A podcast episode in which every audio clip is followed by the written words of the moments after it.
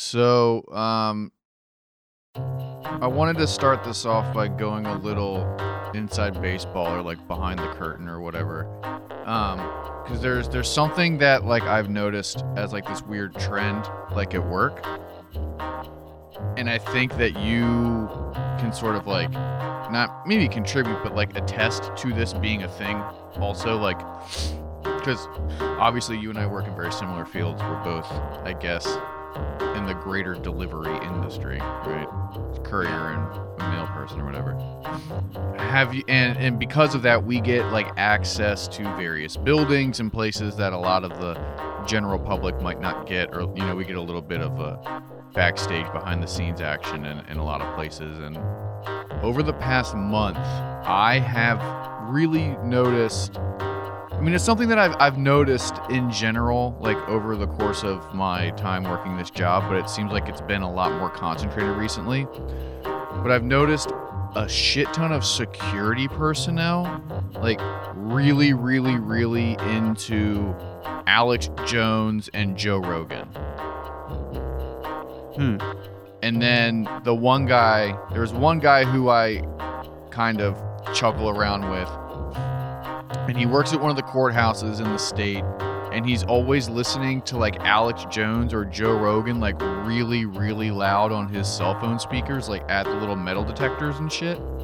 And today he was listening to something else, and it was like some dude named like Brian Knight or like something Knight, and he's like some big libertarian guy.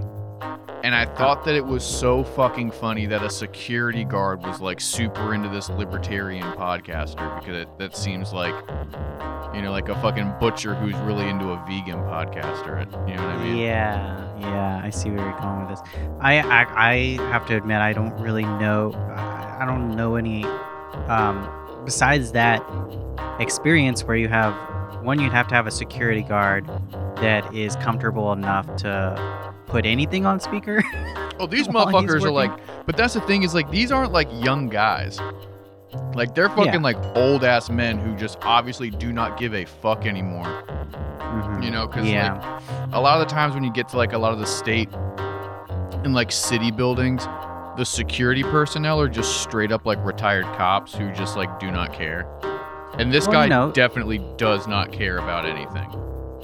Yeah, I mean, you know, like, Joe Rogan's jacked. He's, like, the epitome of, like, you know, super masculine, whatever type of shit, you know. The motherfucker, like, you know, eats elk all the time and, like, pretty much only eats elk, or at least was for a while. Like, you can't get any more masculine than that, and if you're going to be a security guard, you're kind of, like, in that type of field, you know. Which I don't really think there's anything wrong with being Joe Rogan masculine, but I guess then there's Alex Jones, who is like got that deep voice, you know, and it's like, oh, and you know, yelling into a microphone. You can like when you see him doing it, you could see his fucking veins in his neck and shit. Like there's that too. Like I totally see why that would be a thing for security guards to listen to. I don't know who this Brian Knight guy is. I think his name is Brian Knight. Don't quote. I if I can find it in my like search history, I'll get his actual name, but it's like something Knight.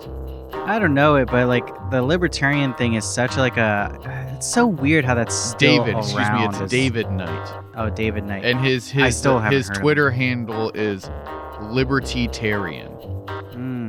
Libertitarian. Oh god. Yeah, exactly. Yeah, because I had to ask him who the fuck it was because it sounded like it was Vosh. And I was like, there's no way that this dude is listening to, like, a left-wing podcaster. And I was like, who are you listening to today, man? He was like, oh, I'm listening to the David Knight. And I was like, oh, okay. He's like, you know who that is? And I was like, no idea, man. I think for a homework assignment, maybe we should both, like, listen to, like, 3 or 4 of his podcasts and then... I'm not doing that. No way. That's not happening. No. There's no way that's... I listen to too much. Well, I mean, it'd be interesting because we both don't know who he is, but I guess you can really kind of tell what he's going to be talking about. The same thing they always fucking talk about. Okay, so if you want to get a little sample of what this shit is, if we go to his Twitter, Hold on. I was just on it. Yeah, so if we go to David Knight's Twitter real quick, the pinned tweet is, every authoritarian state that rigs elections tries to legitimize the steal by talking about massive voter turnout. The same thing we're seeing now in USA. So that's the pinned tweet. 22 minutes ago, he said, technology is a tool and can be used for good or evil. Governments and NGOs have forged technocratic change using hashtag blockchain. Total, hashtag surveillance, hashtag tracking again, but then with a capital T instead of a lowercase t. Mm-hmm. Coercion into hashtag cashless financial system run by central banks, hashtag global ID, hashtag ID 2020. I just don't understand why this fad hasn't left yet, the libertarian fad, because it's I see why a lot of people would go into it being like, ooh, anti-authoritarianism, I hate like dictatorship government or whatever. But then there's got to be a point where you're like, wait a minute, everywhere I go there's a company on my ass asking me for money for whatever I do. Like, it seems like I don't have any freedoms. I always have to, there's always someone I have to fucking pay up to. There's like its own little dictator. I thought people would see that by now. I mean, I used to be super libertarian. You know this. I'm sure you had like a little go at it at some point when you were younger. Everyone did.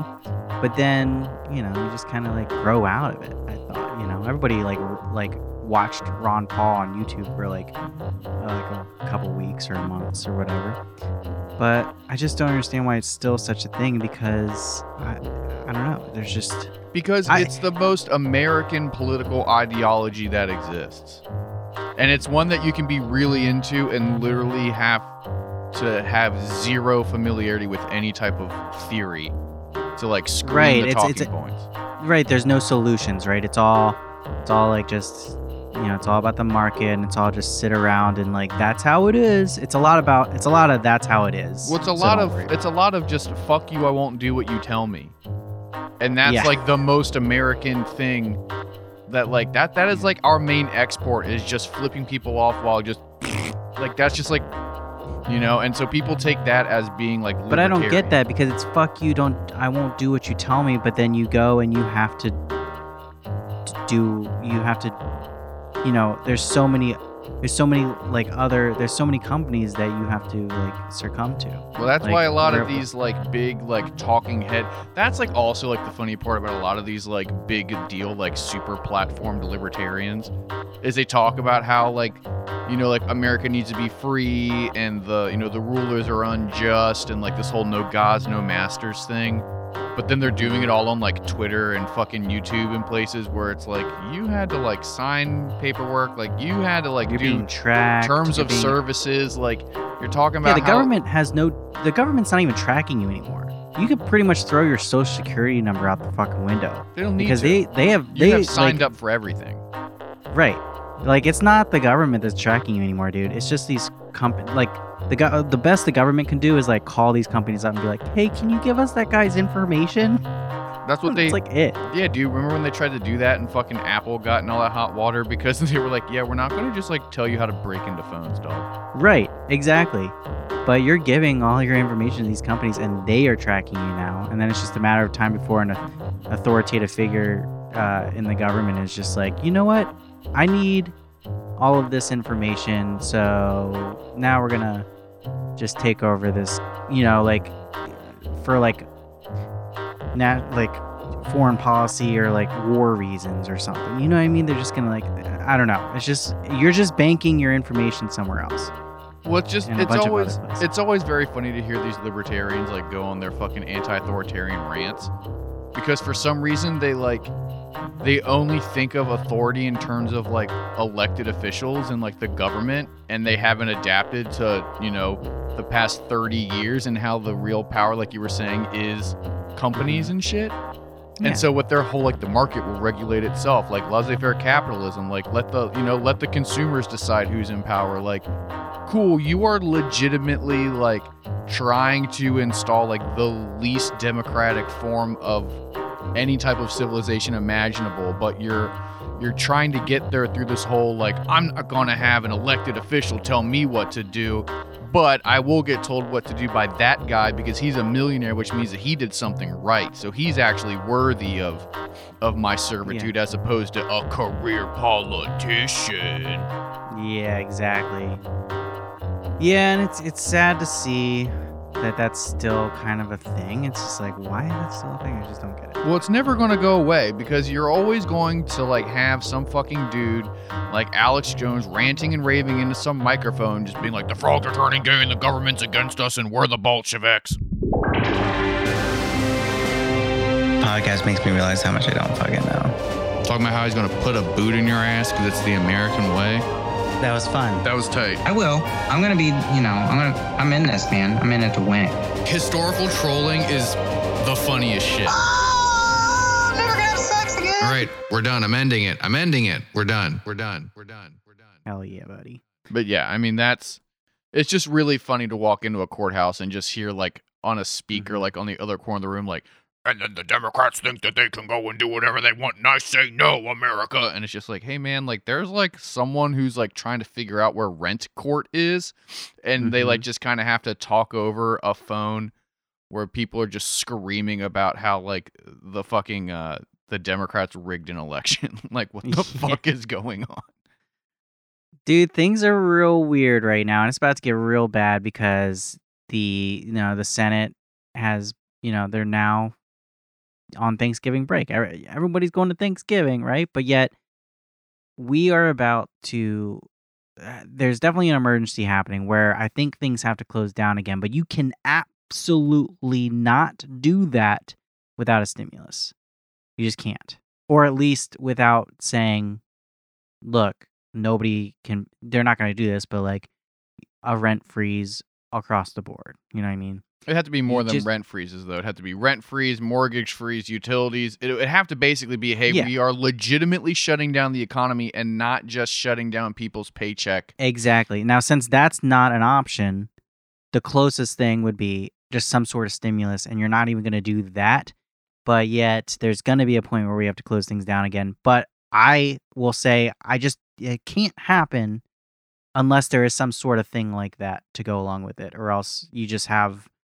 I mean, unless this is what everyone wants, and, this is kind of like a conspiracy theory thing. What if that's what the final thing is, just like, this is the easiest way to like make everybody go into crazy poverty and crazy debt. And like, you have like the people on top looking down, you know what I mean? Like basically becoming, slumlords in India. Like, maybe this is the final step. Now, obviously, I'm just being crazy at that point. But I'm just saying, like, you can't do that, right? You can't. There's no way to really do that without a stimulus. So what's going to happen? It's scary, right? Well, I mean, I guess Biden's saying that he's down for a stimulus, but not, like, as big a one as previously, thought. But also, like... It just sucks because we waited so long. Now we need, like, one that's triple the size. Oh yeah, no, it's completely ridiculous. I mean, everyone's scrambling right now, and the scrambling won't stop because Biden is no breath of fresh air. And this whole like going back to normal, like, sure, that's true, but normal sucked ass to begin with. And like the only reason people cared is because Trump was very openly shitty as opposed to like diplomatic and cunning and coy and like playing basketball with people and like hanging out and giving people fist bumps. Like, it's going to suck ass regardless. And people are freaking out and clamoring, in the government and like in big business because capitalism has failed. Like, anyone who says that capitalism has not failed when looking at the current state of the country is either lying or just has such intense tunnel vision that like I don't know how to like communicate with you. Well, yeah, because they look at things. They open up the paper in the morning, and they look at things like, oh, look, the Dow Jones Industrial hit 30,000. First off, I have no idea what the hell that means. But yeah, I'm part of the 50% of America that doesn't own any stock. So yeah, like, but it's like we have all of these like metrics of wealth that do not apply to a majority of the country. And so it's like, okay, cool. Like, the Dow went up today. That's sick. was your cousin able to find a job today? Oh, that's cool. Like the Dow is up. That's awesome. Like, did your aunt somehow magically gain the ability to afford her medication today? Is your brother still fucking homeless because he missed out 3 mortgage payments because he was laid off? Like, and it doesn't take a genius to, because, you know, the Dow is all tech. That's a tech thing, right? So it's all these tech companies that are all online, and people have to, people are basically doing all their shopping on Amazon, right? This is they're not doing Black Friday as a day anymore. It's like a whole week, I guess, to make sure that people aren't like stomping over each other, which is fine. But like everybody's like kind of like, oh, we have to stay home. So they just order everything off Amazon. And that's like an online thing, and like a bunch of tech companies, and like the new PS5 came out, and like all these things. And like, this is all just tech stuff, right? And it's only tech companies that are, if you look at any other of the Wall Street metrics, they're all down, right? They're all like super down. And also just the outlook of like, when you look at the ones that aren't purely based on the stock market, you look at just like consumer, like I forget what it is, the consumer lookout and index, wherever the fuck it is, whatever the one where you ask like real people, like, how do you feel about things? It's like at an all time low, because yeah, it's a bleak outlook, dude. And you know what? It's weird. Throughout the whole pandemic, there was people buying houses, and you're buying a house. Mm-hmm. And like, how are people buying houses right now? I don't understand. I mean, I can tell you how I did it. Well, I'm talking about like, I mean, you have a job, and I guess people are working from home. There's a lot of people that are just working from home. I guess that was a dumb question, because now I'm realizing. Yeah, that was pretty dumb. This is the best time to buy a house, right? Because if you do have a job. I mean, the market's really weird right now. Like, right. Anytime a house, like, because we work with like some real estate people, and it's like, if a house goes up for sale in like a desirable spot, the one lady I know was saying like, oh yeah, like you'll put up a house at 9 a.m. on a Monday, and by noon, there'll be 30 offers on the house, and no one's even got into the house yet. But my thing is like, how? I just don't understand. Like, well, because there's 2 different countries, right? There's 2 different countries, and it's probably only in the desired places that these houses are being bought. You have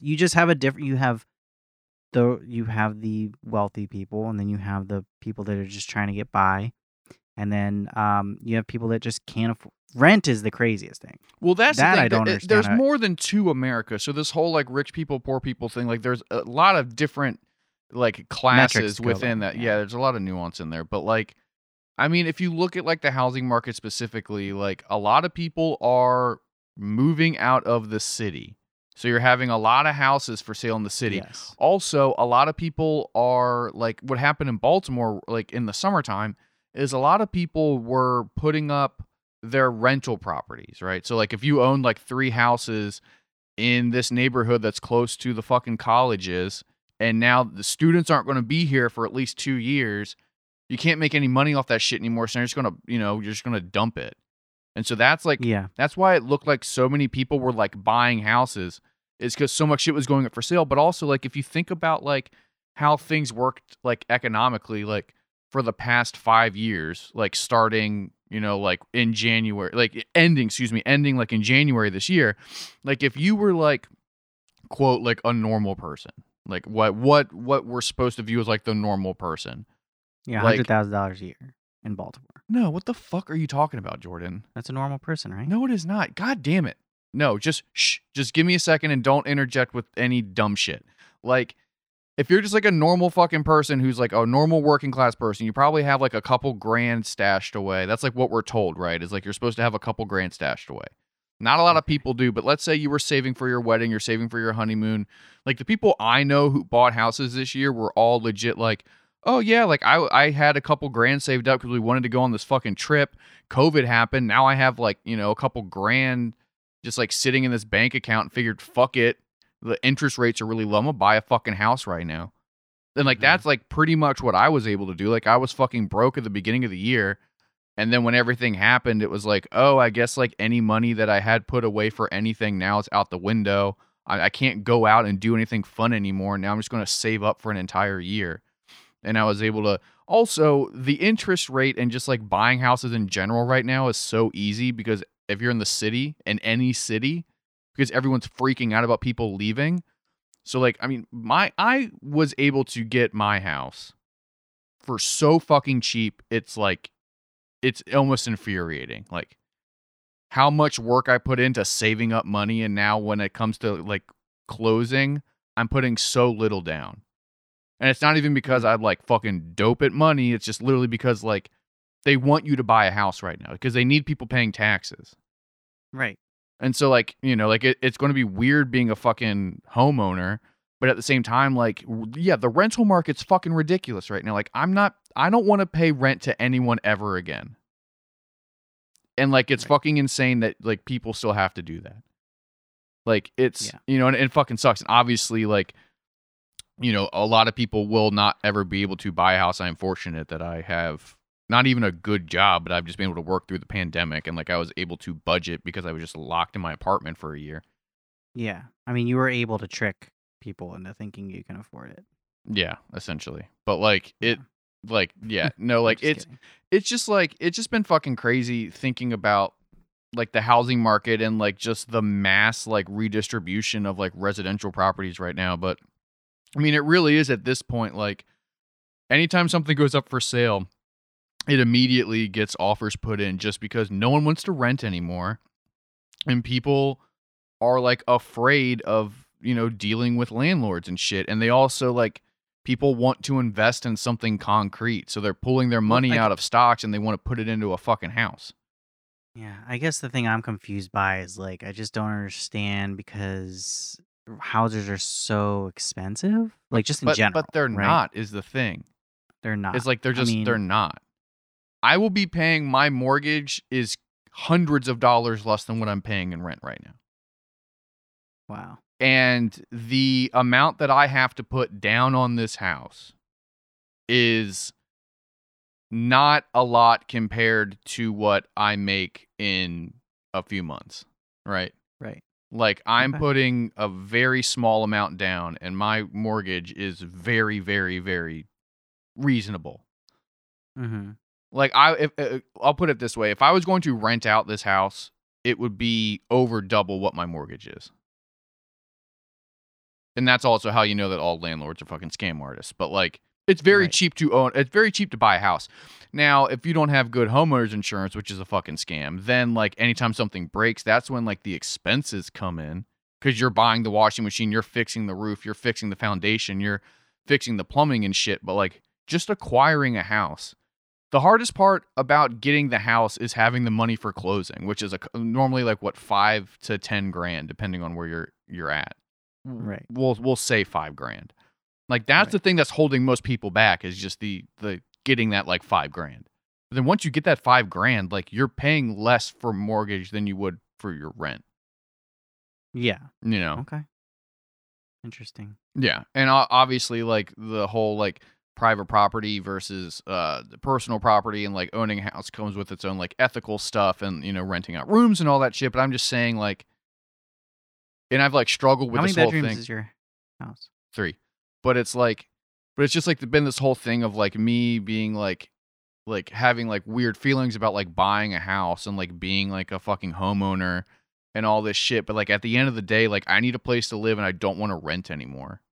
Yeah. And I can't get a place for fucking free, so I'm going to have to buy something. And, like, I have to play into this system. And it's like, I think homeowners insurance is a fucking scam. And all this shit, you know, like, around it is a fucking scam. And, like, the prices of all this shit are fucking scams, but I have to do it. Like, so, like, I have to have insurance to live in this house. Right. You know what I mean? And it's just, like, the weirdest thing is security systems. If you were a libertarian, you'd be like, goddamn them for making me buy insurance when I might not need it. Mm-hmm. It should be my right to not have any insurance. It should be my right to not have to put in smoke detectors and a security system. It should be my right to, you know, if I want the roof to cave in, I should be able to do that. Like, I don't need to have the home inspected. But no, one thing I learned with this whole process is like how you have to have a security system like in the city to like get a decent rate on your fucking homeowners insurance. Sense. It makes sense. I mean, it does make sense, but it's literally like either you're paying a bunch of money for the security system in order to have decent homeowners insurance, or you don't get just that. Having a ring count? No, no, I learned that too. The ring, they don't want people to have ring, so they want they want you to have a home. They want you to have a security system that automatically contacts the police, because with the ring system, people have been taking justice into their own hands, and so people are just like getting into fights and like beating people who like would be robbing them, and then that just becomes a whole like insurance nightmare, because now you have to like figure out the claim for like getting into a baseball bat fight on your front steps. Interesting. Yeah, exactly. And so like the insurance companies across the board, from my understanding with the homeowner stuff, are like, because they even asked me, they were like, are you going to have a security system? And I was like, I don't know. And they're like, well, I'll tell you now, like if you don't, your insurance is going to be fucking insane. I was like, all right, sure, I'll get one. And they're like, so are you going to have one that calls the cops or doesn't call the cops? And I was like, well, I would get Simply Safe. And I was like, I would prefer one that doesn't call the cops. And then they were like, well, if you don't get one that calls the cops, it's going to be a lot of money, because we don't want you out there getting into a knife fight in your front yard. Right. And I was like, oh, so you just want like someone to break into my house and have me like hide in my closet for the police to come 3 hours later, so you don't have to do like an insurance claim for when I like fist fight some dude in my kitchen. And they're like, yeah, pretty much. Yeah. Interesting. I didn't, you know. But then why are rings so popular? Everyone's got their, because they probably have a ring plus something else. Well, because you don't have to fucking get up off the couch. Someone rings your doorbell, right, and then it shoots up to your phone, and then you can be like, leave it on the porch. Or like, I don't care. Yeah. You know? Yeah, yeah. But also, like, I don't know. Ring is also a very funny thing to do, like, in our line of work. I really don't ever use them. I normally just knock on the door, not some weird, like, I don't know. Oh, I never. Fuck that, dude. I've definitely had people complain, though, because I'll like leave a package, the ring thing is there, but I just knock, you know? And there have definitely been times where the lady was like, hey, you know, the package was out here, but we didn't know it was out here. Why didn't you just like press the door? I'm like, the doorbell right here. And I'm just like, I don't like that thing. Oh, I don't have anything against it. It's just like, here's why I don't like it. Because we have to leave notices sometimes. I don't know if you do. Do you have to leave notices? It depends on, for the most part, no. Like, at most, I'll, like, leave my card. But we don't, because we don't do, like, normal post, like, we're not, like, normal parcel stuff. So, like, right. It's all, like, on demand. Or it's stuff that I, like, legally can't leave. Or it is a thing where they specifically are, like, leave it at the doorstep. Well, so if I go up and I have a certified letter, nobody's home, and I ring the fucking ring bell. Because what happens is you ring it, and then you start to write down the notice, right? I start always, even if they probably are home, just so that by the time I leave it, by the time I leave it, I've given them enough time to come to the door or not. But, you know, I'll be like writing down, they're not home, and they answer on the ring.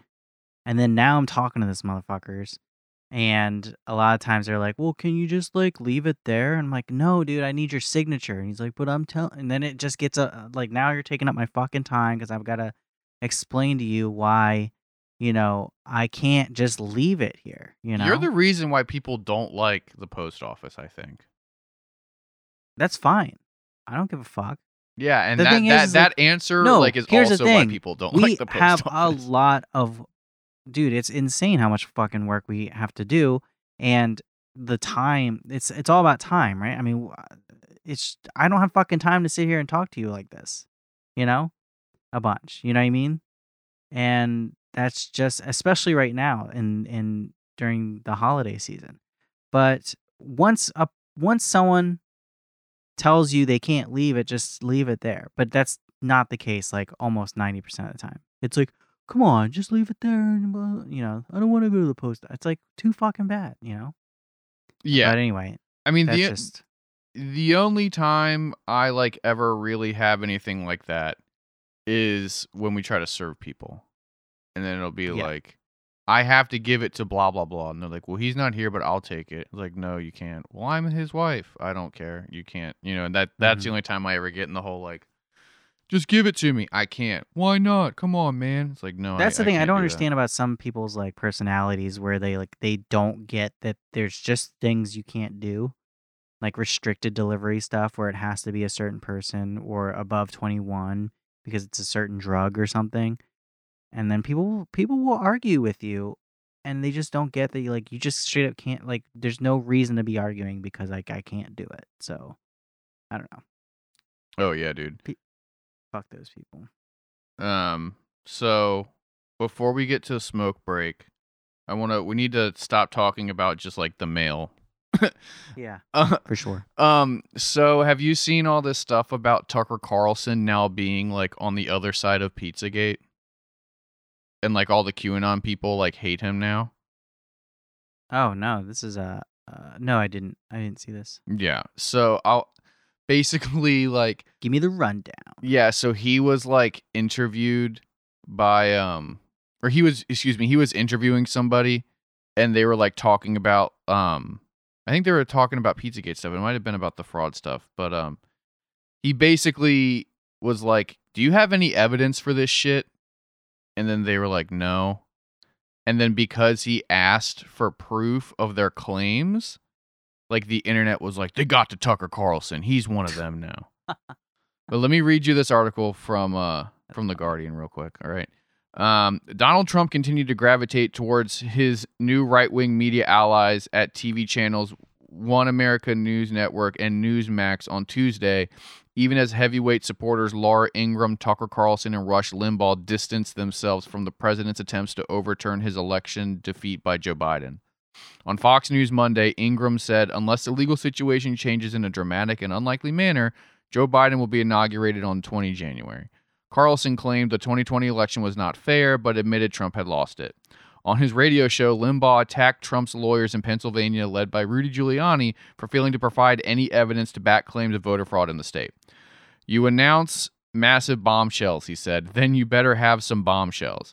On Tuesday morning, Trump pinned Carlson's monologue to his Twitter page, but he also retweeted a string of messages by Randy Quaid. In one, the actor echoed Carlson's claim about trust in election infrastructure, demanding an in-person only paper ballot revote. "Are you listening, Republicans?" Trump tweeted. But in another message, shot in extreme close-up and flashing light and spoken in bizarrely hammy tones, Quaid quoted an old Trump tweet: "Fox News daytime ratings have completely collapsed. Weekend daytime even worse. Very sad to watch this happen." So I guess Fox News is starting to actually turn on Trump because everyone's dude, it's over. Yeah, it would make sense. If you want to be you're a major news network, whether you be shitty or not, or a propaganda machine or not, you eventually have to come to terms with, Joe Biden's going to be the next president, so you have to deal with that reality. And you can't just be, for a straight year being should have been Trump. You just can't do that. It's not viable for a business model. No, it's really not. And this is sort of leading me to really give more credence to the idea that Trump will start his own news network, because I don't know. I think it'd be pretty easy to argue that Trump really propped up Fox News for the past 5 or 6 years. Without Trump, well, he propped up everything. The newspapers, all of them, not just... Okay. What I meant is that he was the only reason that Fox News really surged, and Tucker Carlson was the most watched news thing in the country, was because it had this endorsement from Trump and vice versa, this close relationship to the sitting president. And now that he's distancing themselves, he's going to suck all that support right out of Fox News. The only thing that they had was that they were the Trump network. Honestly, that's really all that they had. No, they're local affiliates or whatever, but the nationally syndicated Fox bullshit, it's just synonymous with MAGA and Trump. And now that they're pulling away, they're done. They are fucked. But here's the QAnon thing. So this is from Newsweek, from the 20th. QAnon believers react with anger as Tucker Carlson says Trump lawyer provided no evidence of voter fraud. Believers in the QAnon conspiracy theory reacted with anger and dismay on Thursday after Fox News personality Tucker Carlson appeared to criticize one of the lawyers challenging the 2020 election results on behalf of the Trump campaign. Carlson told his primetime audience that former prosecutor Sidney Powell had not provided any evidence that votes had been changed by electronic voting machines, as she argued at a press conference earlier that day. The Associated Press called Powell's claims fictional tales.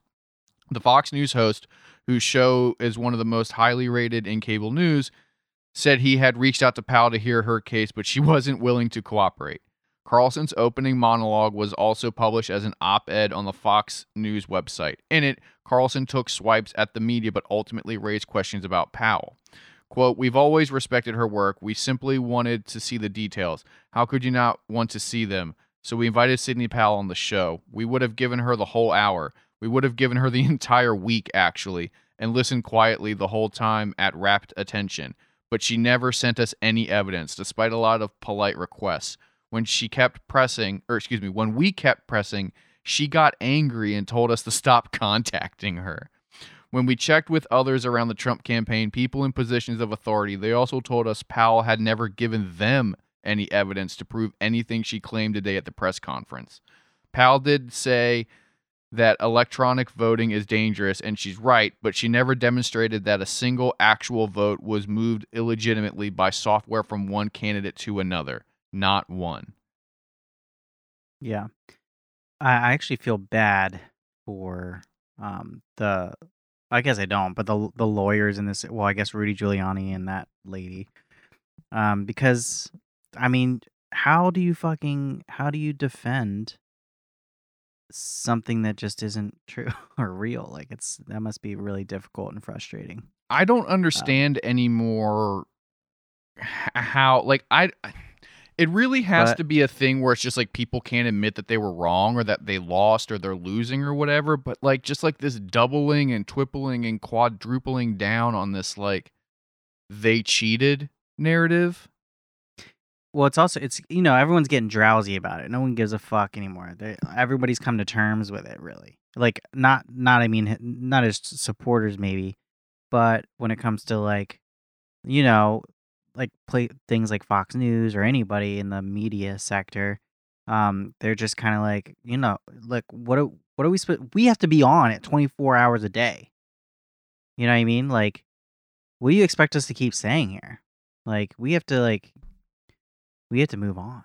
You know? So well, I mean, there's nothing to move on to. You know what I mean? But like, right. And again, like, they spent fucking 5 years only talking about Trump, and now they have to like wean themselves off of him, deal with the withdrawal, and then figure out something else to devote their time to. Well, there's plenty there. I mean, you can attack Joe Biden however you want to. You can attack, yeah, but again, like, they only focus on Trump, so it still has to tangentially be about Trump. Right. Fox News is always going to be talking about Trump. Yeah. No, you're right. I am surprised at that. I'm surprised at what he was saying. I mean, it's interesting that they are, they're just kind of, they're definitely turning on him pretty staunchly, a full 180 degrees. I mean, I guess they are, but they're still not like it's like the whole thing, even in like a lot of the government shit now, where like no one is saying that he lost. They're all just saying that he needs to like get his shit together, and like they're saying everything except for right. Like, you lost, dog. Yeah, I guess you're right. They're like, where's the evidence?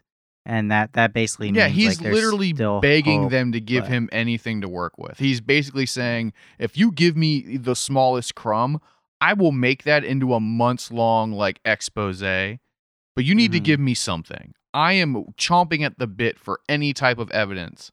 Right. I will pay for evidence. Trump keeps tweeting like, "Oh, big announcement on the fraud in Georgia and shit," and then it never happens because there's nothing to announce.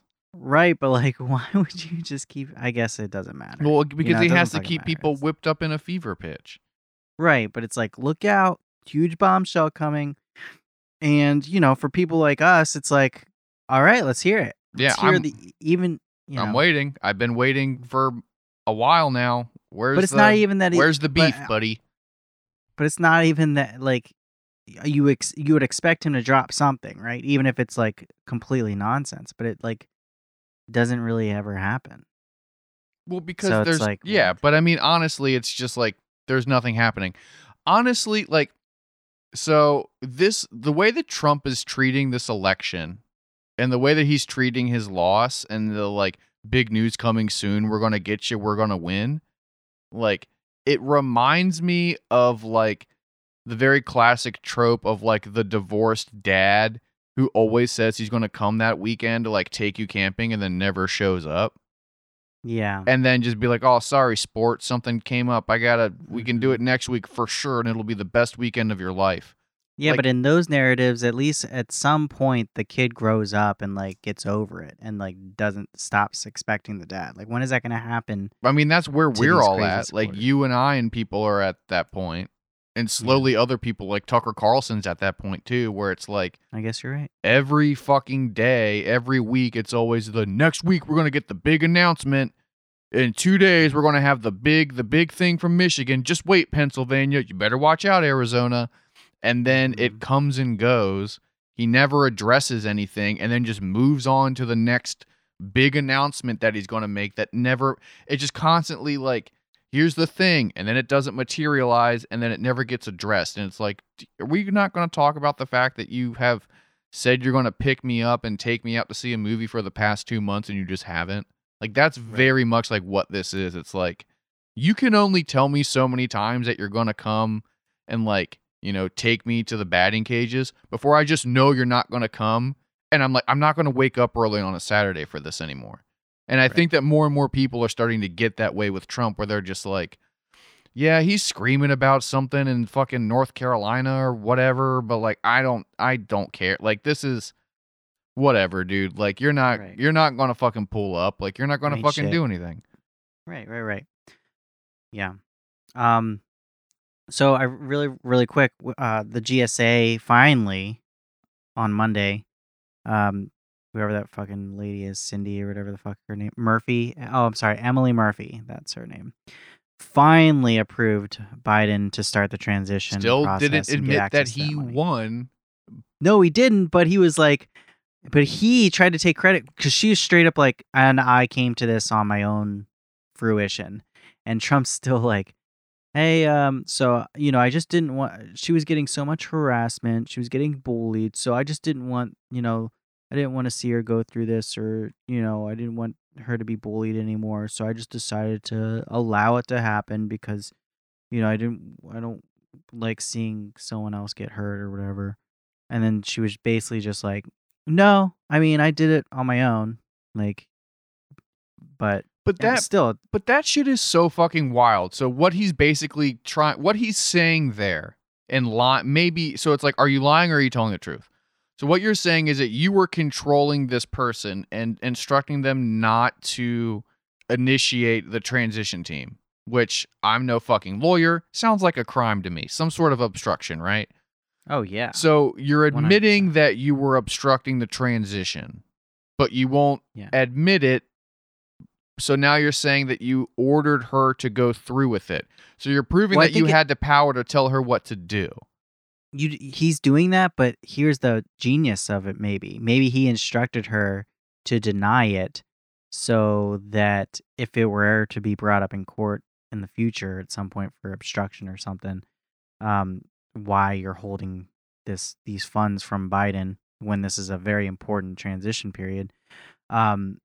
Maybe it would be a way like, look, no, he wasn't obstructing anything. She said she did it on her own fruition. So, I mean, there's a whole bunch of fuckery that could be happening. I mean, I don't like to draw a lot of the like Nazi comparisons, but I'm really, really starting to think it's more and more likely that we will have like a Nuremberg trial-esque thing involving the general Trump administration and like a lot of the transition and just like a lot of the goings on.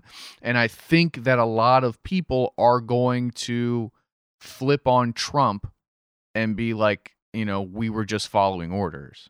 And then we're going to be stuck in this like quagmire where Trump is basically saying like, I didn't do it, but like, I wanted it to happen, but like, it's not like, I can't control these people.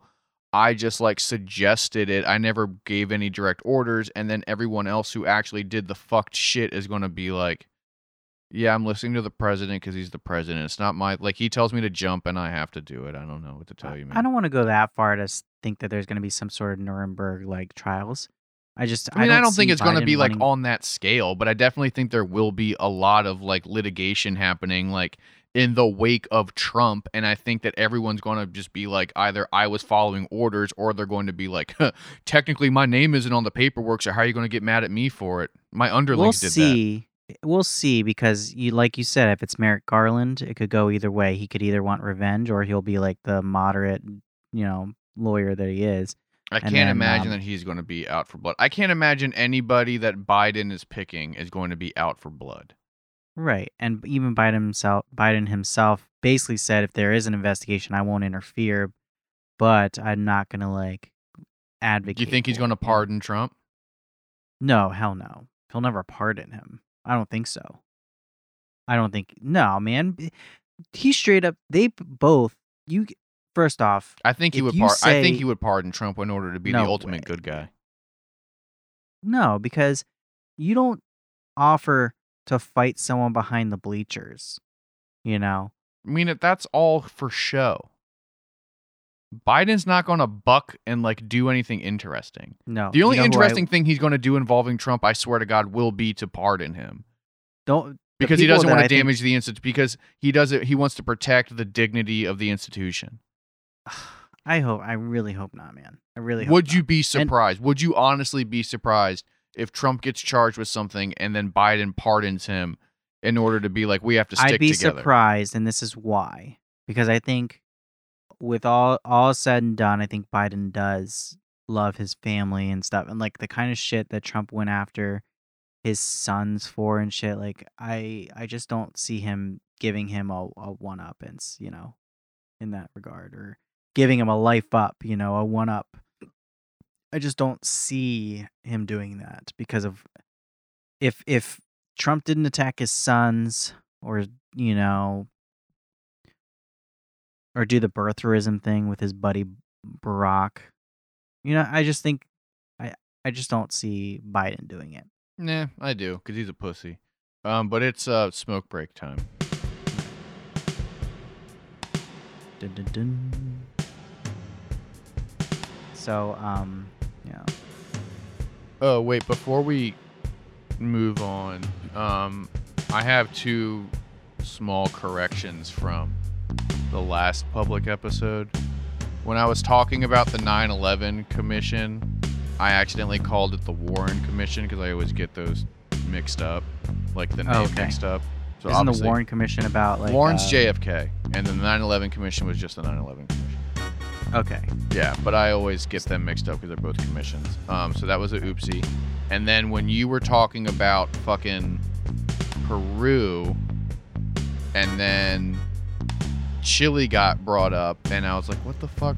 I know we were talking about Chile before, and then you tried to say that I was thinking of Bolivia. Chile was the place where they just voted to redo their constitution. Do the constitution. Yeah, so that's why we were talking about them before, but it like slipped my mind. Bolivia was the one with the election stuff. Yeah, Bolivia is the one where where Mas won. Yeah. And then Chile is where they are rewriting their constitution. And my whole segment on Peru was basically because I thought we were talking about Peru, but we were talking about Chile. Yeah, exactly. We fucked up that.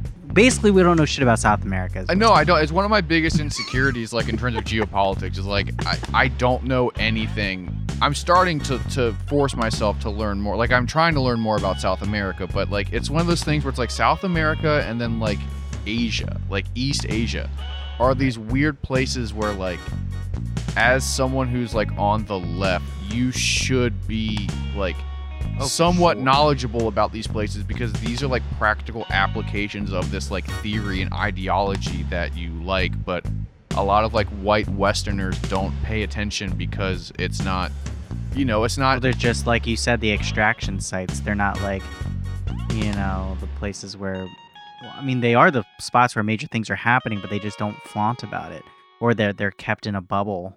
by the outside world. Well, it's not. Yeah, I mean, like it's not white people, so other white people don't, and like myself included. Like if we think about like socialism and communism, like you think about fucking Russia, and then you obviously think about like China and stuff happening over there because it's like always in the news. But like you never fucking think about like Cambodia or fucking Vietnam. Like you never think about like what's happening in South America or like parts of fucking Africa or like in like the Middle East, like. You only think about so much history there with like that kind of shit, like 100%. You know, Venezuela with like anarchist politics back in the day, and like Bolivia with like the Che Guevara thing, and like you know, and then Cuba, fucking shit, dude. There's like all kinds of shit. Yeah, I mean, like there's so much. There's just it's such a rich vein of practical application, and it's interesting how a lot of it gets ignored. You know, I'm gonna start to read about South America like crazy now. God, is this going to be a thing where you just like watch the Motorcycle Diaries twice? No, I've seen the Motorcycle Diaries, and I've also seen the Che, the two movie series thing. That's fucking interesting with Benicio del Toro. Mm-hmm. That's a fun watch. Yeah, but yeah. I already did. I've done that. Yeah. All right? Oh, okay, cool. But yeah, a couple years ago. No, all that shit's like, I mean, yeah, I don't want to repeat myself, but yeah, no, that's these cool. are the places, the non-white parts of the world are the places to go to look at practical application of left politics and like social organization, because these are the places where it sticks. And the reason it sticks isn't because they like aren't educated and they're like easily gullible and like they need white saviors. It's like, no, they have been fucking ravaged by colonialism, imperialism, and capitalism, and now the people. Like, not now, but, you know, like, these are the places where revolutions are ripe because they have seen the negative part of all of these ideologies that we in the, quote, West only, you know, think about, like, in terms of, like, theoretics. Like, none of us have relatives who were murdered because they didn't meet that day's quota for fucking rubber extraction. Like, none of us, like, had, like, parents who were fucking kidnapped as, like, forced laborers. But then, like, that's a very real part of, like, life and all these other parts of the world. And so these people need community organizing because they have outsider threat. Like, it's a very real thing. And, like, the practical application of leftism is 100%, like, feasible in these, like, you know, developing in big air quotes. I know that's not, like, the correct term. But, you know, like, in these developing nations and parts of the world. But then, like, people in the West, like, don't ever fucking think about that. Or the closest they get is, like, you know, like trade union movements, which is definitely fucking tight. But that is completely different than, like, post-colonial organization, which is, like, a very real thing, like, happening today. Yeah. You know. No, I get you. And, like I said, I want to learn more about it. We should do a thing where we kind of, like... I'm... A friend, not like a segment, but like we should just like, you know, do our own little research. I'm working on it. I have a friend who lives in another country, and they're like actively involved in some pretty heavy shit. So they said they would come on like once things sort of chill out. But yeah. Hell yeah. Yeah. Let's talk about what do you want to talk about? What do you think about Biden's pick for this new job? Which I think could be a cool job, the climate envoy. He picked John Kerry. What the fuck has John Kerry ever done about climate? I mean, I could be totally ignorant, but... I mean, that's just a fucking... That's like putting a household name in a cabinet position. Yeah, but if you're going to do that, why don't you just have Al Gore? Yeah, I mean, I thought that too. Like, if you're going to have, like, someone like, what has John Kerry ever said about climate ever? I don't fucking know. Nothing. Okay. To the best of my knowledge, nothing. I mean, this is just like another moderate Democrat, like filler. You know what I mean? Like, and we are going to have this over and over and over again, the same discussion, just copy paste, where it's just like, okay, yeah, here's another like old white dude who's part of like the establishment, who's like very like non-offensive. I would imagine the reason they didn't put Gore up there is because he wants to do this whole reach across the aisle thing and doesn't want to give people flashbacks to Bush v. Gore. He doesn't want to alienate Republicans who voted against him. And also, Al Gore has, like... I feel like people make fun of him a lot. He gets dunked on all the time. Like, he really does, like, sort of get portrayed as, like, this weird, like, pansy nerd. Mm-hmm. Yeah, I mean, he was on fucking and South because Park climate and shit. Stuff. But he, like, really does legitimately, like, love the climate shit. Oh, no. I mean, if the Biden administration, you know, was competent and they wanted to have this, like, household name, like, you know, non-offensive white dude in there, like, they could... I mean, yeah, I'm not going to argue against that. They should have Al Gore in there instead of fucking John Kerry. Because at least Al Gore is, like, the face of, like, old white politicians who fuck with climate stuff. Yeah. You know? Yeah. But I don't know. And this is going to be the entire appointment cycle. Is just, why is that guy like, doing what? It? What? Like, what the fuck? Have you seen that meme about, like, it's like, I'm going to tell people this is Biden and Kamala Harris. And it's, like, Ted Danson and that chick from, like, Saturday Night Live. I don't know what that is. Oh, okay. But, like, I don't know. I think a lot of the reason why we're going to be getting all these fucking, like, weird milquetoast candidates is because fucking Mitch McConnell. Yeah. Isn't that milquetoast? Like fucking like boring. Yeah, but like milquetoast, that's not a real thing though, right? What are you fucking talking about? Are you saying that phrase isn't a real thing? Or are you saying that there is no physical product called milquetoast? Both. The phrase isn't a thing and milquetoast. Milquetoast, MILQUE_TOAST is a noun to describe a person who is timid or submissive. Interesting. Its origin is from the 1930s from the name of a cartoon character, Caspar Milquetoast, created by H.G. Webster in 1924. Cool, man. Yes, yeah, where'd you get that? Oh. From being an English-speaking person. How have you never heard milquetoast before? I don't know, dude. I just, you know, some things just don't come to you. Yeah, I know that you're used to things not coming, but like that is a real thing.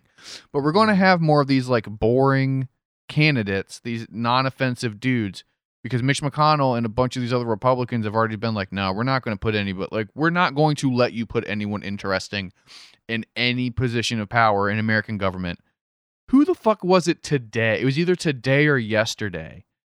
God, was it fucking Rick? It was either like Rick Santorum or fucking Matt Gaetz or somebody. It was one of those fucking like Republican chuds.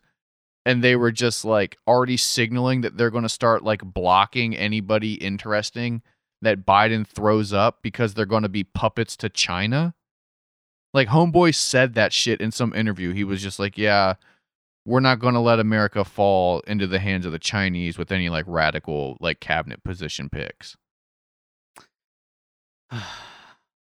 Well, it's a good thing he's not in power anymore in any sense of the way, right? Rick Santorum's not like a person anymore. I forget who the fuck it was who said that. It was one of those fucking dudes. But yeah, I mean, like, that's like the general attitude, like, on the Republican side now is that, because that was like the whole fucking rhetoric. That was like, I don't know, like, I don't want to do this whole like dangerous rhetoric thing, but it's like when the campaign slogan from the GOP was America is at stake. Like, people fucking bought into that. Well, here's the thing is, like, especially with the stimulus thing, real people are going to start watching and being like, why isn't anything happening? Especially with the pandemic stuff. I mean, if they're going to shut things down again and then also not have anything go through or not anything of substance go through, I feel like, you know, hopefully they'll be the ones to blame for that. But, like, people need to wake up, right? I guess I keep saying that, but like, I don't know. Like, Mitch McConnell's such a vile human being, and not doing anything eventually has got to come back and hurt them, right? You would think?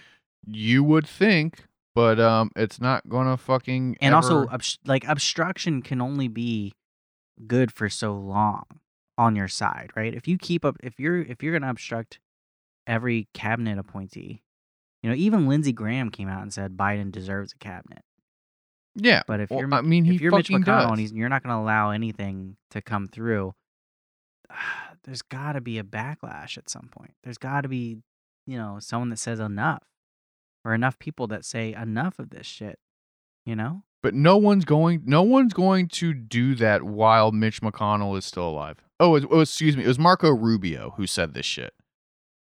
Oh. So I'm going to go to a Hill article posted today, actually, the 24th.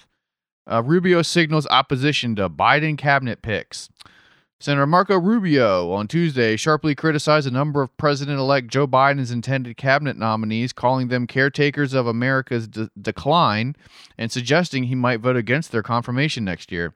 In a tweet Tuesday morning, the Florida Republican suggested that the president-elect's nominees went to Ivy League schools, have strong resumes, attend all the right conferences, and will be polite and orderly caretakers of America's decline. I support American greatness, the senator continued, adding, I have no interest in returning to the normal that left us dependent on China. Wait, what is he saying there? Is he saying that these people are too qualified? They're not, like I said, holding up a fish, you know? They're not like some fucking off-the-street dudes. Yeah, they're well, not, it's the whole, that, like... What, he wants people that, like, didn't go to college or doesn't have any... proficiency in any sort of field. He's trying to signal to the whole like Republican notion of like, you know, the Democrats are all hoity-toity Ivy League, you know, people who have no connection to the down-to-earth, you know, muddy boots people that us Republicans represent. And, you know, Joe Biden's going to get more of these Ivy League, you know, snobby, like highbrow people in here, and they're just going to take us back. So this is a connection to like the anti-academics, right? The yeah, well, yeah, 100%. That's, you know, that's one of the big parts of the Republican strategy is like, hey, everyday voters, these Ivy League people are like, they're the ones in charge, and they're the ones who like, these are Obama. They all went to Ivy League schools, and they don't represent you. I represent you. And it's like, you're a fucking multimillionaire. It's dog. So funny. Like, we don't want people that like have education. Oh my god. Well, that's, you know, okay. And that's, you know. So, oh, speaking of education, we can at least rejoice that Betsy DeVos is getting the fuck out of there. Mm-hmm. Yeah. Was she fired? I mean, she's fired her. Well, no, I mean, but she's. Or she just stepped down. No, she didn't. Step down, but I mean, when fucking Trump leaves, she leaves too. No, I know that, but I was under the impression someone had said that she had left already, type of thing. Like she got fired. No, I didn't see anything about that. Mm. She will be out of there. That'll be great. I wonder who he's going to get Secretary of Education. I mean, he should get Elizabeth Warren, as much as she fucking freaked out about being a teacher and how her whole platform was how she was a simple educator. Yeah. I mean, that probably won't happen, but like, you know, she would be a good pick for fucking, you know, for that. But then again, you get in the whole, like, we need her on the Senate, blah, blah, blah. Oh, yeah. You really can't take anyone from that thing. You know, you can't really do that. I mean, I would imagine the person who's going to be in charge of the Department of Education is going to be like a lobbyist for like Rand McNally textbooks or something. It's going to be someone from fucking Texas that's been... I thought Rand McNally was the like the Atlas thing or like the travel books. I didn't know they did... It's all the same thing in my mind. It's all like the, you know, there's like fucking two companies who make all the textbooks in the country. It'll be some lobbyist for them. Okay. You know, it's not going to be anybody cool or interesting. It's going to be someone who pushes like the status quo, like, you know, where they take the Trail of Tears away from fucking textbooks and say the slaves came here voluntarily. Honestly, Stacey Abrams needs a position, right? She needs one. Dude, I mean, look. She's not a governor. Yeah, sure. Stacey Abrams can get something, but I don't know. Like, I'm not going to fucking freak out about her, but she isn't. What is your issue with her? Well, because she's not like a saint. She's like, Stacey Abrams was... Is your issue that she likes Ayn Rand? I mean, that's not a fucking selling point for me. No, I mean, right. It's just Stacey Abrams was always fine. She was always good enough. She was always, like, fine. But then now that fucking Georgia flipped, everyone's acting like she's a fucking, like, living saint. Like, I mean, fucking... they had done that for a while. But it's just... But she's not. Like, I see people who were, like, on the left being like, Stacey Abrams is, like, the best thing to happen and blah, blah, blah. And you need to recognize the power of a strong black woman. It's like, yeah, that's cool. That's fine. But, like... I just don't understand what's the other... Like, what's the issue, though? I don't understand why people ignore the fact that she came out against Medicare for All and then still want to act like she's this savior of the left is my big thing at the end of the day with Stacey Abrams. And the Ayn Rand shit is fucking lame. Yeah, no, she's like not for Medicare for All. Oh, that's annoying. That's that's annoying. That's not even like a I hate you thing. It's more just like. And I never said I fucking hate her. I just think it's fucking. It's the same way I felt about. You're committed to having a negative. Like, what are you? No, I'm not. I have an opinion about her, Jordan.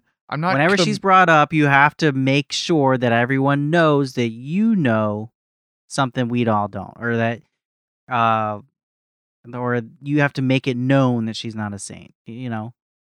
But you know, honestly, that's two strikes against her. I mean, I don't like the. I mean, Medicare for all is like the main thing. Like, what the fuck is wrong with you if you're not for that? And then, the Ayn Rand thing, which is just weird, how she was like, my favorite book is Fountainhead by Ayn Rand. It's like, what? That is weird. Like, for someone who's supposed to be like, I don't know, for anything that has to do with collective thought or like working together in any way. It's just, that is kind of weird. So that's two strikes against her in my eyes. I mean, whatever. I don't, and also like, I don't really give a shit about Stacey. I don't give a shit about most of these people, but yeah, I mean, she's a huge reason why Georgia flipped. It's her and like her team of like people that like got out to like register people, you know? Yeah. And that's awesome. That is cool. But yeah, sure. I will be the stick in the mud when people are like, she's the best thing to happen in Southern politics. Like, well, she's not for immediate Medicare for all. So she's not that great. Yeah.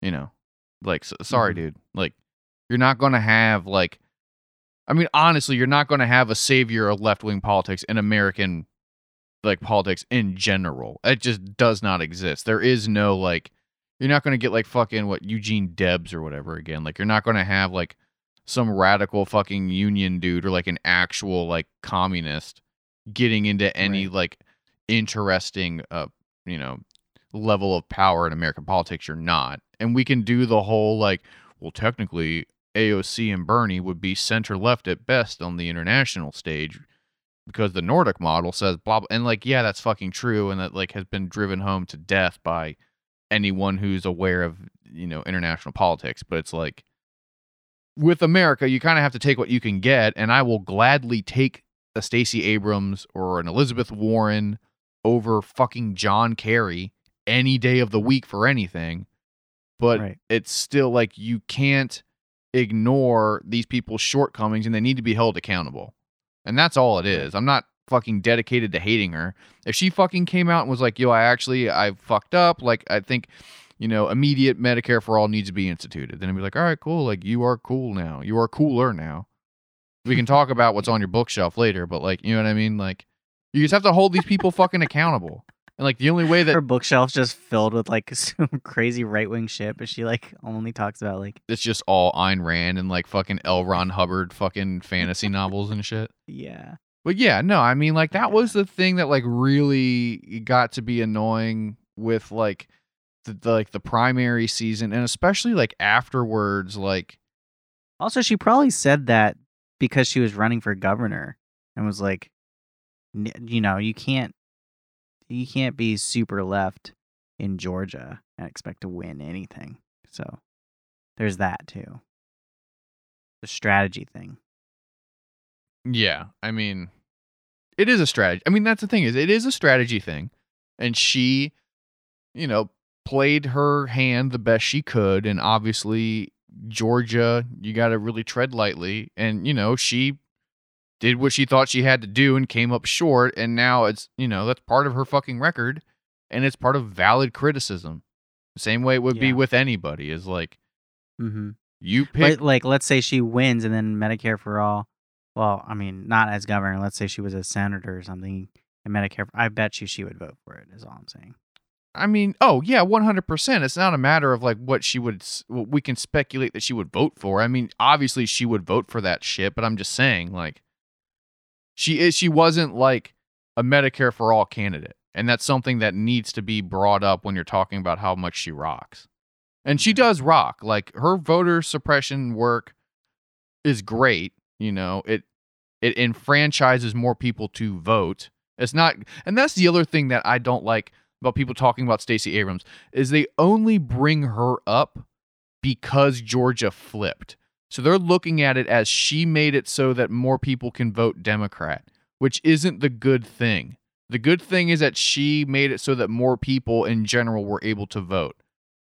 And that's something that gets overlooked a lot with like this hyper partisan election cycle with her specifically, is this whole like the work she did, like getting people out to vote for the Democrats. Like, no, stop, cut the sentence off when you start making it about Democrats. Like she rocks because she got people to polls regardless of who she was voting for. And like, if you care about democracy, like that's what you should care about. Not the fact that she got people to vote for fucking Biden, because I guarantee you, if there was a Stacey Abrams of the right, you know, so there's someone who was working on voter disenfranchisement, but was like a Trump supporter, people would fucking hate that person because they got more people out to vote for Trump when objectively they're doing a good thing by getting more people out to vote. You know what I'm saying? Yeah. Like the only reason that people like her so much is because it's all about the areas you choose. She's helping Biden. It's all about the areas you choose to do it in. She was probably focusing on those areas around Atlanta and shit. Well, it's because she's from there. But, you know, I'm just saying, like, it's cool that she got more people to vote. It's fucking lame that people only use it in the context of, like, a Democratic vote. Like, a vote for the Democratic candidate is what I mean. Yeah, I guess. The point is, don't get you a Stacey Abrams stuffed teddy bear for Christmas. Do they have those? No, but I was imagining it, and I was like, that'd be so cool. Would it be? That's really weird. I think political candidates in general as like stuffed figures would be. Do they have like Funko Pop dolls of people? Like, could I get like a fucking Bernie Funko dude? No, not that I know of, but I know someone who has political figurines, and they have, as of right now. They do. They have a Bernie Sanders Funko Pop. Oh, nice. It's $100 on Amazon. What? That's way too much. But it's from the 2016 campaign. Oh, okay. Then that's so it's like hyper because they don't make them anymore. Oh yeah, that's kind of cool. There you can get John F. Kennedy. Oh my God, they have Hillary Clinton. Hillary Clinton's only $40. Oh God, it's because nobody fucking wants Donald Trump. They have a Donald Trump one for $300. What? Yeah. Oh, from 2016, I'm sure. Oh God, they have Ruth Bader Ginsburg. That's $25. Mm-hmm. Oh, you should buy that one. That one might be worth something later on. You can buy that one. I don't need a Ruth Bader Ginsburg doll. I know someone who has like figurines, like collectible figurines, and they have AOC, Elizabeth Warren, Bernie, Barack. I think there's one more they have, but anyway. Yeah, but that's.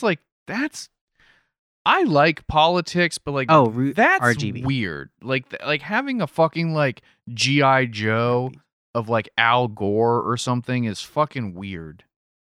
It's kind of cool though, if you're into that stuff. I mean, yeah, but again, like, but okay, sure, but like being into that stuff like isn't really cool. No, I mean, nobody wants to be caught dead having those figurines on their bookshelf like this person does. But I bet they do. Yeah, exactly. But I bet your fucking homie does.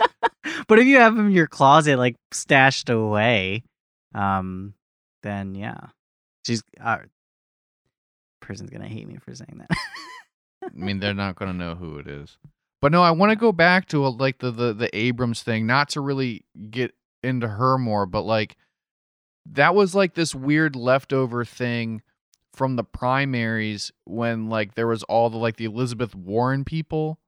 And like the Pete Buttigieg, like there were all these like weird camps for these like primary candidates, and then like and especially like the Kamala people. I think like the K-Hive might be the most obnoxious like political force on the internet because they were vindicated, and so they had like their weird like rise, like they fucking see. I don't pay attention. I'm not seeing this. So you should send me some of this stuff because I am interested in seeing it because I have not even seen the K-Hive. If that's the way to get you to answer my text messages, I will send you these terrible things.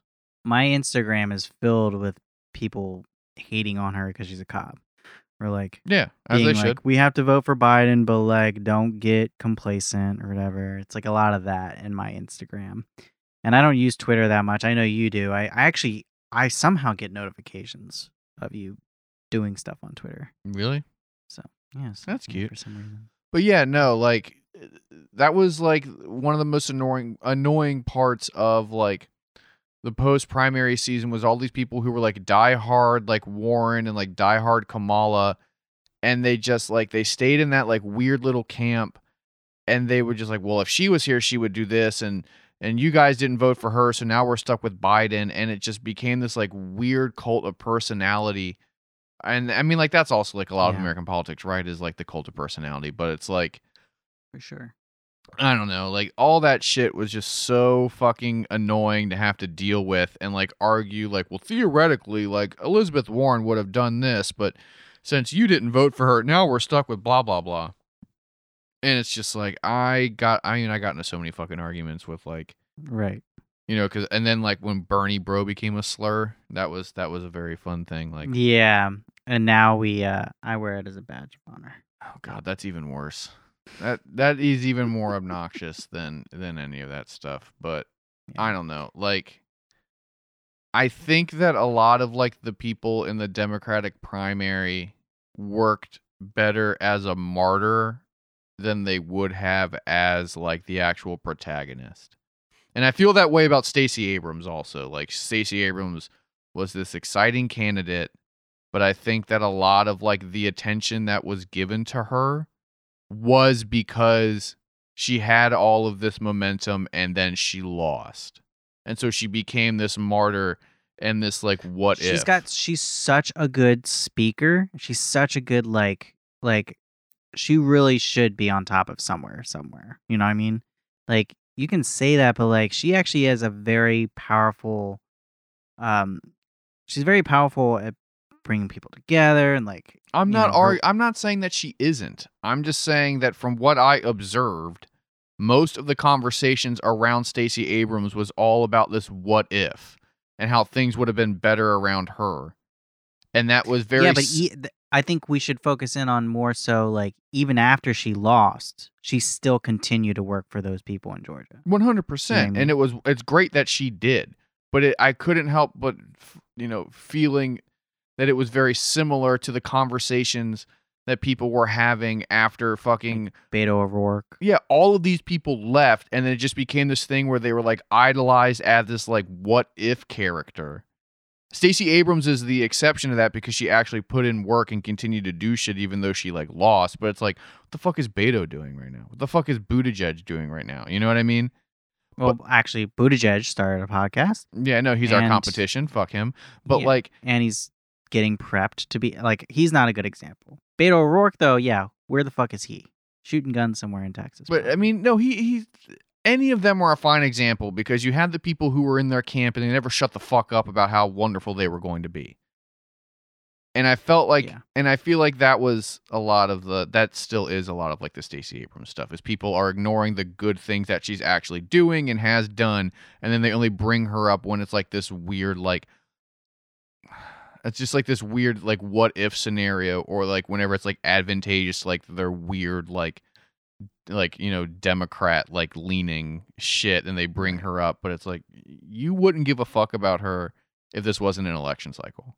Like, you wouldn't know who Stacey Abrams was if she wasn't running for governor.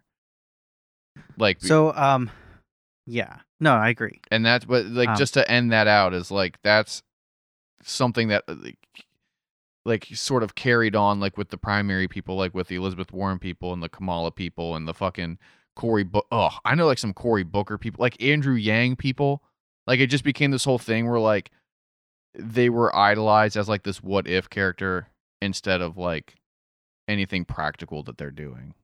I think Andrew Yang's prominent just because, like, the universal basic income thing during the pandemic should really be a thing that people are should be talking about. Oh, yeah, 100%.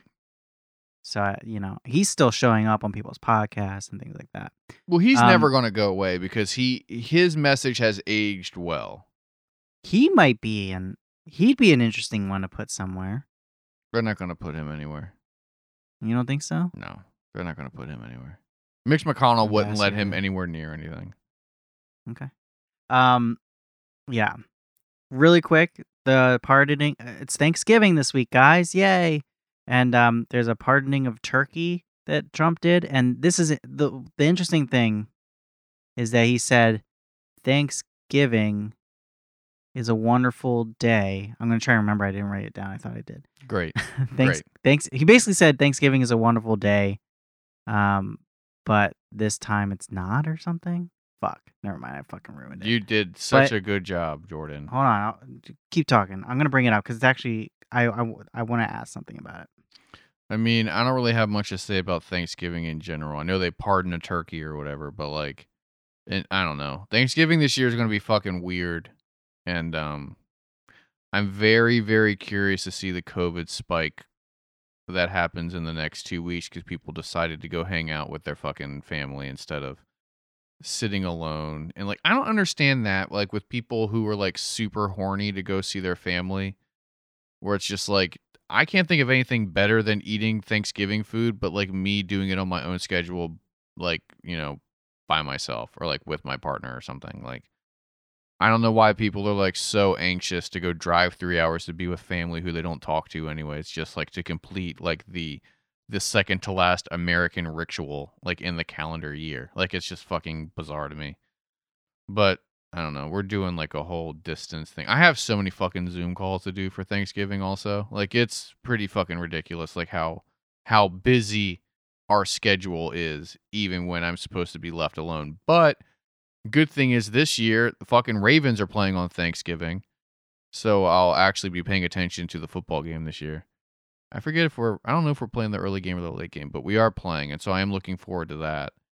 But I have to I actually need to figure out when that is so I can schedule all of my stupid Zoom calls around the Ravens game, because that's like the only good part about it. Well, also the food's going to be sick. We don't have to make any of our own food. Are you fucking done on your phone yet? I'm just rambling, Jordan. Fuck it, dude, because the fucking article that I pulled up that had it on there will not come up. Like, it's like the internet just won't. No, other ones are coming up, but not that one. Anyway, fuck it. We don't have to talk about that one. But he basically said, he said something about how, like, this time it's not. And I was wondering if he was talking about. This time it's personal? Yeah, I was wondering if he was talking about, like, as in the turkey or as in, like, because he didn't win, this Thanksgiving's not going to be a good one. That's what I was trying to get at. And he had a quote, and I should have wrote it down. But for some reason, you know, it didn't pop up. Anyway, whatever. Did you see this crazy Utah thing and the monolith? Oh, yeah, I saw that. It's just an artist, right? It has to be. Yeah. I mean, yeah, I saw that, and everyone was like it's pretty in 2001, blah, blah, blah. And then, yeah. I don't know, I saw something where, like, they like, tried to talk to, like, other, like artists who do like installation dudes like in the general area, and they're like, oh yeah, that might be that dude John, or might be this lady Sue, like yeah, no, that's crazy, but chances are it's like somebody out here doing some weird shit. Well, and now they're like, well, it's against the law to do, like, put up art pieces without telling us, so now whoever art, we'll probably never know, because now I want to just know. Like, I'm waiting for the person to be like, yeah, that's my shit. But, like, now they don't want to because it's against law. They'll probably get fined. So they're probably just going to be like. I saw the article of, like, the guys who found it. They were, like, trying to take photos of sheep or something. And then the dude was like, yeah. What the fuck, man? And I guess, like, the Rangers or whoever the fuck who, like, went to investigate were joking. And they were like, yeah, if anyone immediately disappears when we approach this monolith, just fucking run. Yeah. Like, you know, on a serious note, and I say serious very seriously, imagine having to be part of the crew that's now going to be tasked to remove that, and how fucking scared you're going to be that just like Haster is underneath. Like, you're just going to lift it up and fucking like Dagon comes and gets you or something.